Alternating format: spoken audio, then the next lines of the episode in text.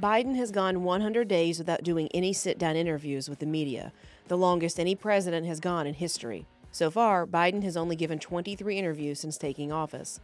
At the same point in his presidency, President Trump had already given 95 interviews, and President Obama had given 187.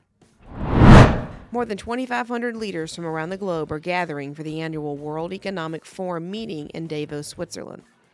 This is the organization that created the concept of the Great Reset. It is a way to reimagine the world and restructure society that is more centralized and establishes a global top down control system.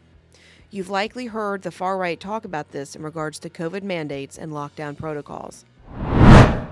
Iran is rolling out digital coupons for food rationing. Starting in June, citizens will access these coupons on their phones and use them to purchase a limited amount of bread at subsidized prices. Later on, other foods will be added to the digital subsidy program, like chicken, cheese, and vegetable oil. Finally, the WHO is convening a special meeting over the latest monkeypox outbreak.